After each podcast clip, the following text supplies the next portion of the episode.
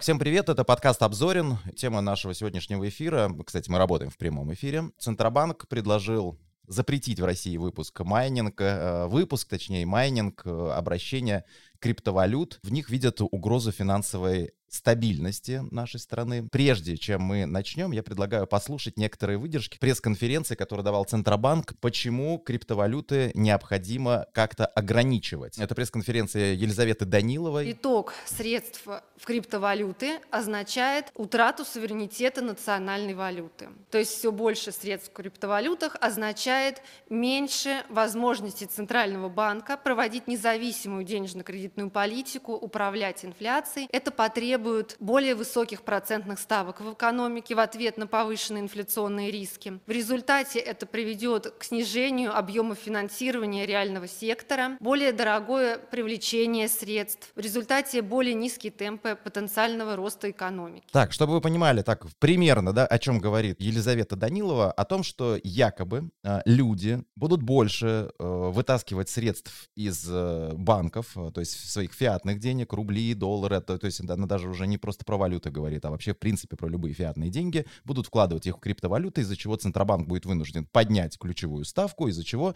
следовательно, мы все с вами столкнемся с повышением став ставок по кредитам, ну и вообще э, качество жизни нашей, собственно, ухудшится. То же самое для банков. В случае, если граждане будут забирать свои деньги с депозитов, переводить в иностранную валюту и затем в криптоактивы, криптовалюту, это будет приводить к тому, что пойдет увеличение оттока капитала, капитала из страны, ослабление курса, и банки столкнутся с ухудшением ситуации с ликвидностью. Им придется тоже платить более высокие ставки по своим вкладам в рублях, в иностранной валюте. И все это, конечно, будет означать тоже и неблагоприятные последствия для банковского сектора. Ну вот, собственно, здесь, да, она и говорит вот о том, что банки пострадают тоже. Что по этому поводу думаете вы? Если есть что сказать, э, поднимайте руку. У нас э, в формате э, открытого микрофона действует комната. Поэтому, есть ли у вас биткоины или какая-то другая криптовалюта, есть ли у вас какие-то опасения вызывает события вот эти вот, то есть если сейчас вы можете спокойно отправлять криптовалюту кому-то, то есть вам ничего за это не грозит, то в дальнейшем, как желает Центробанк, да, за это могут ввести штрафы. То есть уголовной ответственности, конечно же, за это не будет, но будет какой-нибудь штраф. То есть если вы рассчитались с кем-то криптовалютой, то вам вполне потом могут э, по этому поводу предъявить. Дмитрий Закарлюкин как раз вот э, тянет руку. Давайте э, узнаем, что Дима думает по этому поводу. Дим, привет. Включай микрофон, вещай. Да, ребят, привет. Я год примерно экспериментирую с криптой. Все Дело в том, что я строю свое сообщество, ну, то есть я руковожу достаточно большим экосообществом, в частности, строю инфраструктуру ноль отходов, э, строю систему общественного мониторинга качества воздуха, и я такой думал, что, ну, как бы это что-то про бизнес будущего и так далее, и так далее. Но оказалось, что не совсем. И э, понимание того, что экономических перспектив в действующей экономической системе в области обращения с отходами не найти, и ну, экологических проектов тоже, то их по-другому финансировать не, не получится, я решил пойти в крипту и построить э, в той экосистеме проектов экологических, которые есть у нас, э, в частности, там, э, работа с вторсырьем, работа с товарами и так далее, так далее, запустить свою криптовалюту и на этой основе построить эту экосистему. Собственно, годик с этим экспериментируем, и вот подошло время это запускать в массу, и тут летят новости, они летят, летят достаточно много и давно всякие, то есть, ну, пока этого до сих пор не произошло. Но, честно говоря, я этого опасаюсь, потому что пока я не запустил в, как бы, широкий охват эту историю. То есть у нас это, ну, там, условно, на уровне баллов работает. Принесли вторсырье, баллы начислили, в магазине товаров потратили, купили ну, какое-нибудь там бытовое средство или что-нибудь еще, или там в какой-нибудь дружественной кафешке поели. Это очень условно. А, но с другой стороны, для того, чтобы валюта была ликвидной, ей нужен охват, ей нужно больше источников формирования генерации и больше источников, где ее можно как-то потратить. Вот. Это с одной стороны. Ну и, конечно же, есть еще часть, связанная с э, новой системой Proof of Stake, да, э, которую там сейчас некоторые блокчейны используют, типа эфир вроде как собирается в эту сторону пойти, сейчас у нас Decimal Chain это делает. Это интересная история, она позволяет мне строить проекты э, в духе эндаумент фондов. А, то есть в которых денежная масса фиатная переводится в криптовую, и финансируя проект, например, в виде конкретного покупки оборудования конкретный человек, либо один может в эту историю вписаться и получить дивиденды, ну, там, с любого процесса переработки, вот уже там ближайшего месяца. В обычной отрасли переработки отходов, например, ситуация вообще не такая. То есть э, в нее войти, и хорошо, если там с э, плюсом или там хотя бы нулем получится из нее выйти. Если вот прямо совсем проще, то я правильно понимаю, что как раз э, технология блокчейн позволяет тебе создать свою криптовалюту и привлечь инвестиции для твоих проектов. Совершенно верно. Э, децентрализованные финансы. То, что речь, эта милая женщина говорила про крах системы банков, да, к этому все идет. Оно так и будет. То есть она абсолютно не напрасно этого боится. А вопрос другой в том, что общая экономическая ситуация, как будет от этого развиваться, ну, как бы такой еще вопрос не совсем понятный. А то, что это угроза для банков, 100%. Потому что мне выгоднее и проще и лучше будет деньги привлечь децентрализованно от населения на работу конкретного проекта, чем идти в банк и ему доказывать, что я не верблюд.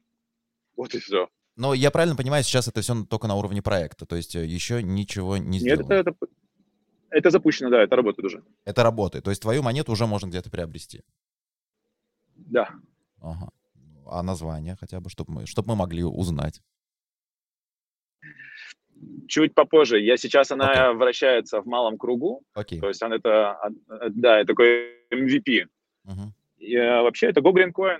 То есть там ну, целая плеяда Go Green Coin. Дальше на этой же истории я строю э, карбоновые единицы. Кстати, и один из элементов, по которым э, Набиулина говорила о том, что э, будет э, проблема типа криптовалюты доносит нам проблемы, это климатическая повестка, то есть э, действительно, это действительно факт, есть такое, что э, майнинговые фермы вырабатывают они, тепло, они, да. а, собственно... Да, да, да, да, то есть она, она, Но... она обозначила, что это такие по, по, следующие, скажем так, проблемы, кроме того, что это несет угрозу экономике, кроме да, этого, да, это да, еще да, огромное да, потребление да, электроэнергии, которое, ну, в том числе может э, привести к каким-то сбоям работы, да, энергетических поставщиков, скажем так. Также еще и это и экология, нанести вред э, вот, обильным э, вырабатыванием тепла.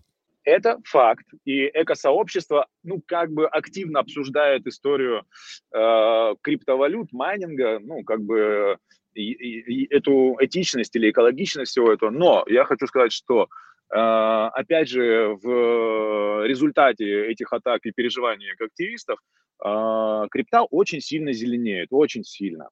И больше того, там, ну, очень много проектов э, отопления, там, тем же биткоинами условно, да, э, это нормальная, прям рабочая схема, э, но и возобновляемые источники энергии и э, различные природные источники энергии сейчас используют для того, чтобы генерировать. То есть крипта зеленеет. В относительно недалеком будущем, я думаю, что она будет очень такая нормальная зеленая.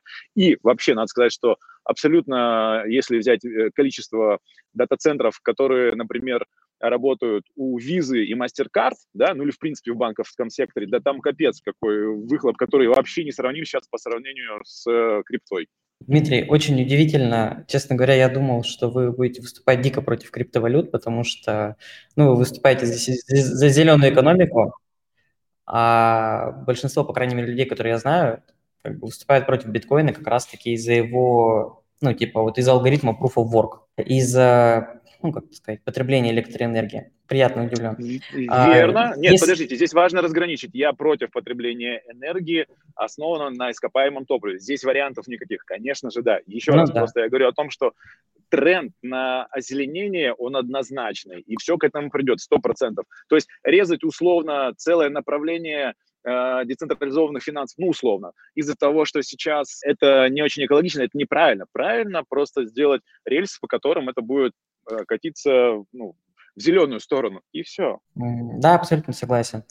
А если, ну, тоже я ставлю свои 5 копеек, если немножечко откатиться и вернуться к теме разговора, Центробанк выпустил доклад, и если вкратце, то оно боится.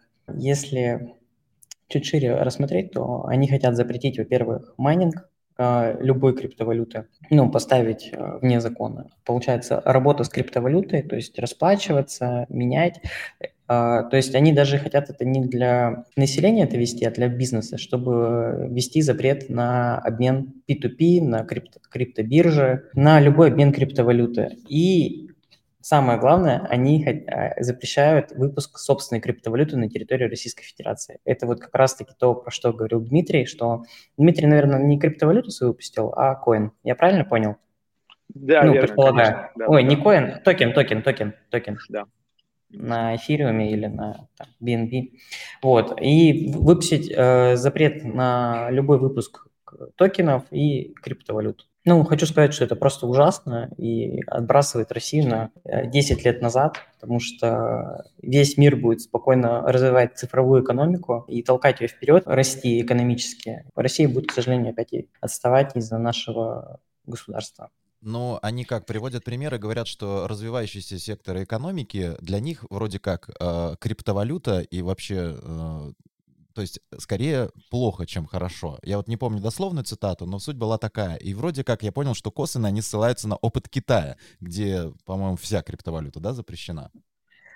Они ссылаются на опыт Китая, Индии, э, и что-то Афганистана, что и Афганистана ну, то есть такие соседи, с которых точно, наверное, не стоит брать пример, вот ссылаются на них. Именно более на западных коллег они ссылаются, что да, действительно, там это все работает, идет путь к, к интеграции государств с криптовалютами, ну, то есть регулированию. Что это для нас значит? Что самые обычные простые граждане, у которых особо нет накопления, нет возможности уезжать за границу, чтобы купить себе криптовалюту, будут лишены просто доступа к технологии 21 века, одной из самых революционных. Как-то это повлияет вообще на саму технологию блокчейн? Меня интересует вот это, потому что э, я вот буквально неделю назад озвучивал э, подкаст э, один, ну такой технологический, и вот там говорится, что сегодня очень многие применяют эту технологию, в том числе даже крупные промышленники. Я могу ошибаться, по-моему, компания Северсталь.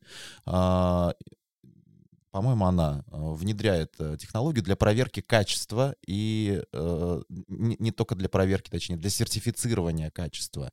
И эти сертификаты, естественно, невозможно подделать, чем пользуются вот очень многие промышленники. И вот мне интересно, вот этот вот запрет или ограничение, вот это, оно может ли как-то повлиять? Запрет никак не влияет на блокчейн, то есть блокчейн — это технология, это чистая математика, математику по крайней мере, пока что нас не пытались запретить, и криптография. Это повлияет на нас, что у нас, если это запретят, то есть все мощности, все деньги зарубежные, которые льются к нам сейчас, потому что в этой зарождающейся области, потому что Россия раньше была самым, там, когда был Советский Союз, самой крупной страной промышленной, у нас очень много заброшенных заводов, у нас очень много бедных регионов, у нас очень много электроэнергии, которая неиспользуема. И, соответственно, то есть у России действительно есть шанс э, вырваться на, то есть на вот этой волне, так сказать, чуть-чуть выбраться из бедности.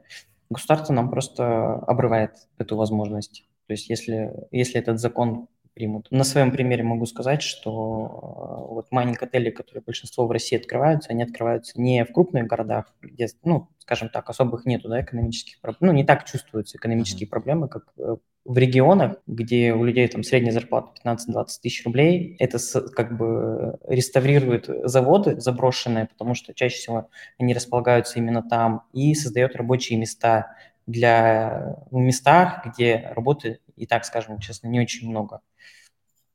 Ну, а, то есть... А, а сколько меня интересует? Вот хорошо, э, я зарубежный инвестор, я вкладываю деньги, говорю, так, давайте откроем майнинг-отель э, э, где-нибудь, не знаю, в Иркутске, я слышал, там дешевая электроэнергия. Давайте запустим там, я не знаю, пару ангаров, где будет стоять майнинговое оборудование. Сколько, ну, сколько это дает рабочих мест? Мне просто интересно, какой плюс в этом экономике России? Ну, экономики это, ну, во-первых, это точно такой же бизнес, который платит налоги, и если мы там говорим про государство, то это, ну, дополнительные налоги, дополнительные какие-то отчисления.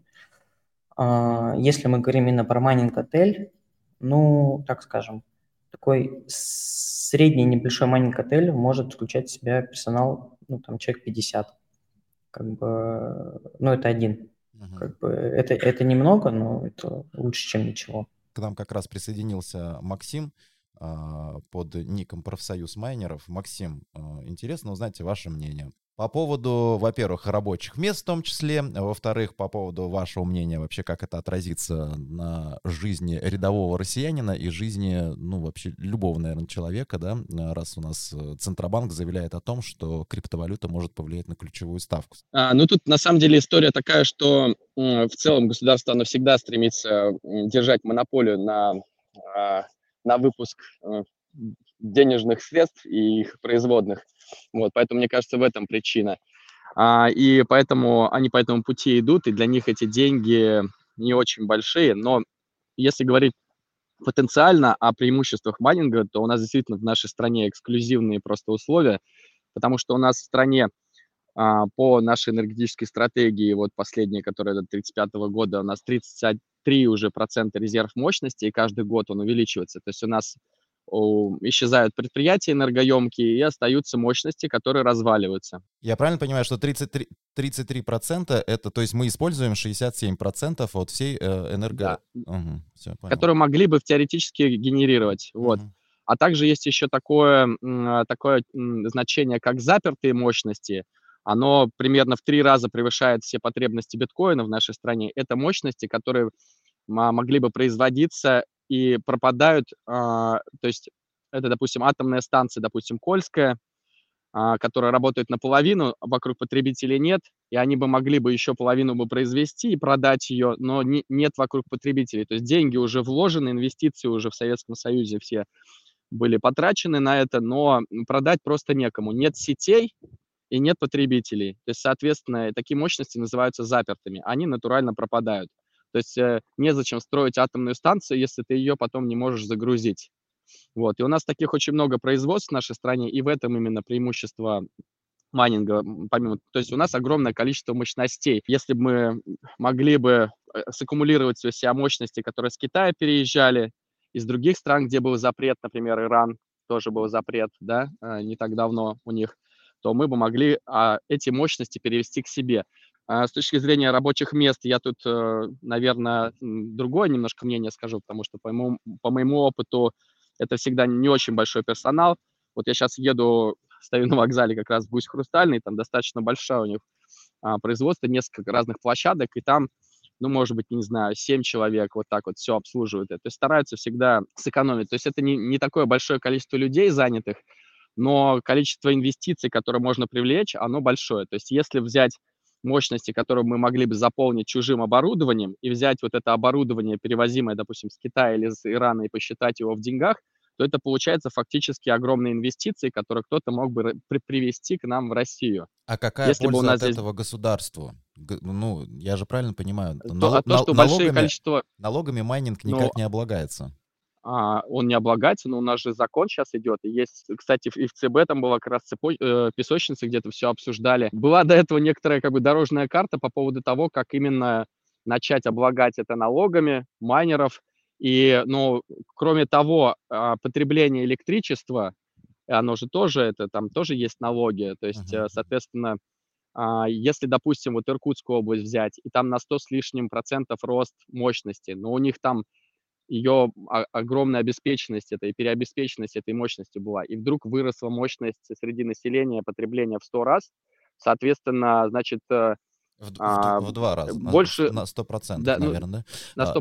Но я, я слышал, да. Соответственно, я, больше можно продать, mm-hmm. да. И, соответственно, больше есть э, средств для того, чтобы дофинансировать э, энергетические и транспортные мощности. Вот в этом суть. А мне интересно... Ну, а по большому счету вот эти огромное количество оборудования, которое могло бы переехать, это, по сути, инвестиции в производственное оборудование, которые могли бы переехать к нам, и мы могли их здесь использовать. У нас большой недостаток инвестиций в нашей стране, и в этом был, была суть. Именно в задействовании вот этих скрытых возможностей.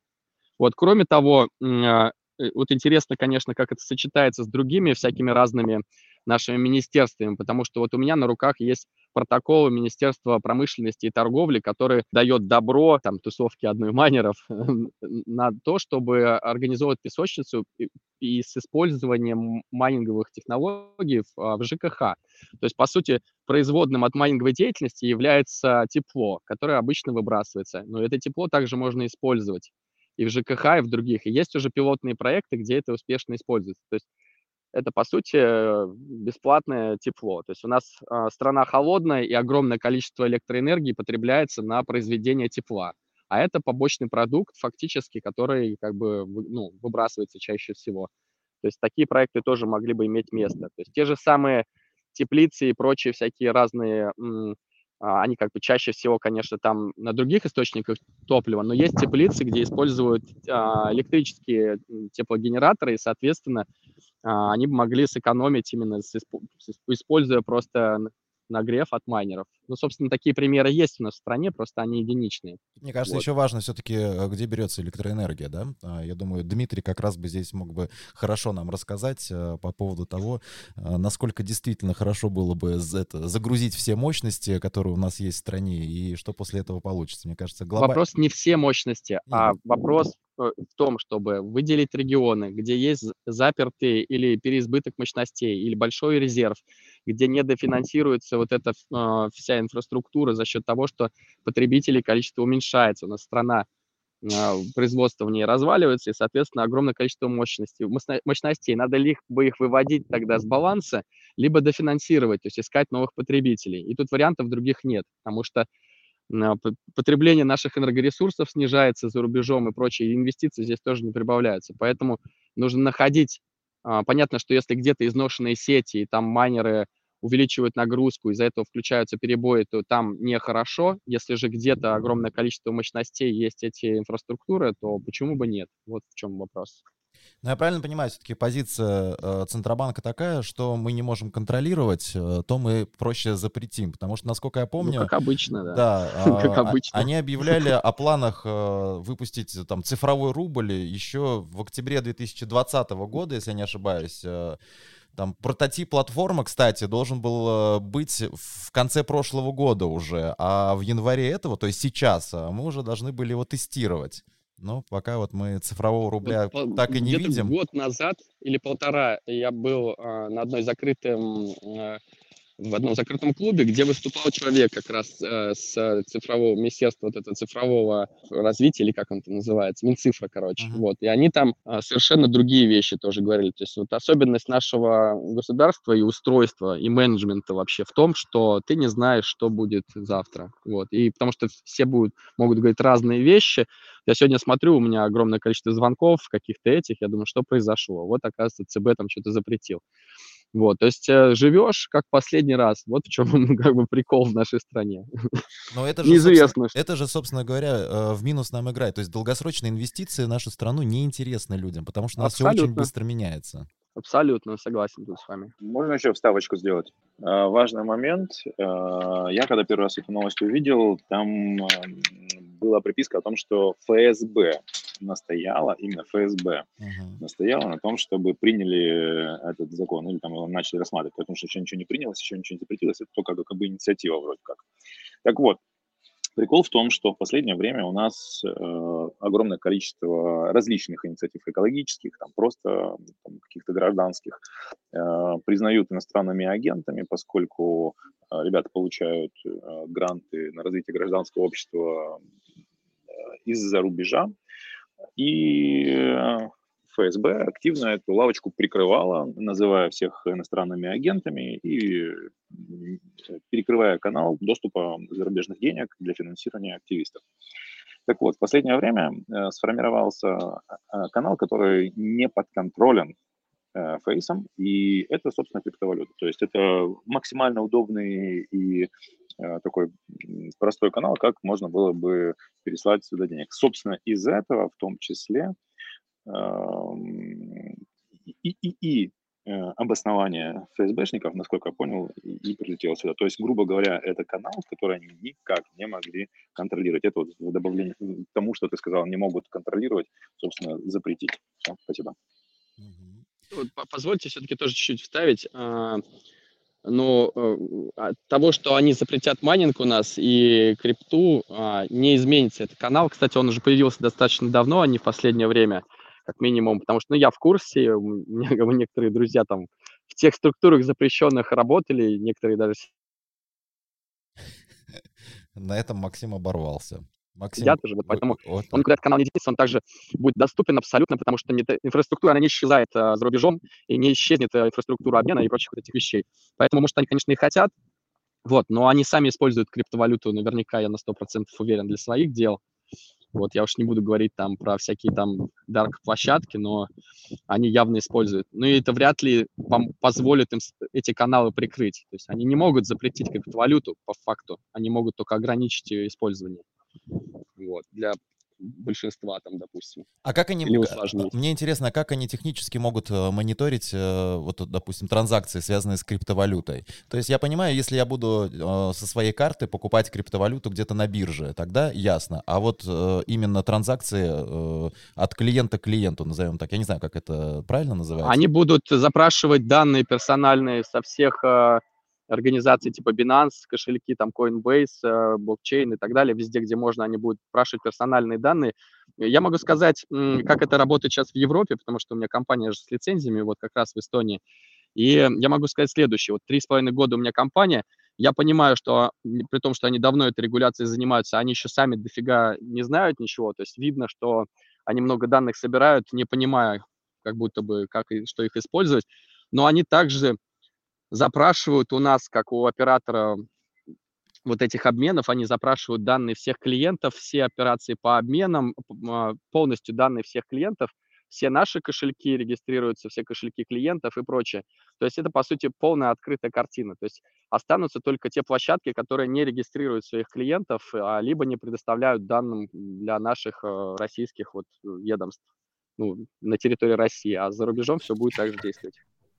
Я немножечко по-другому отвечу. Э, Паш, именно внутри сети они никак это отследить не могут, но они именно хотят э, перекрыть точки входа и выхода. То есть они хотят перекрыть точку входа в крипту, то есть покупка, и точка выхода, то есть продать крипту за рубли. То есть они вот это вот хотят контролировать, а вот именно обмен внутри им как-то он особо-то и не нужен.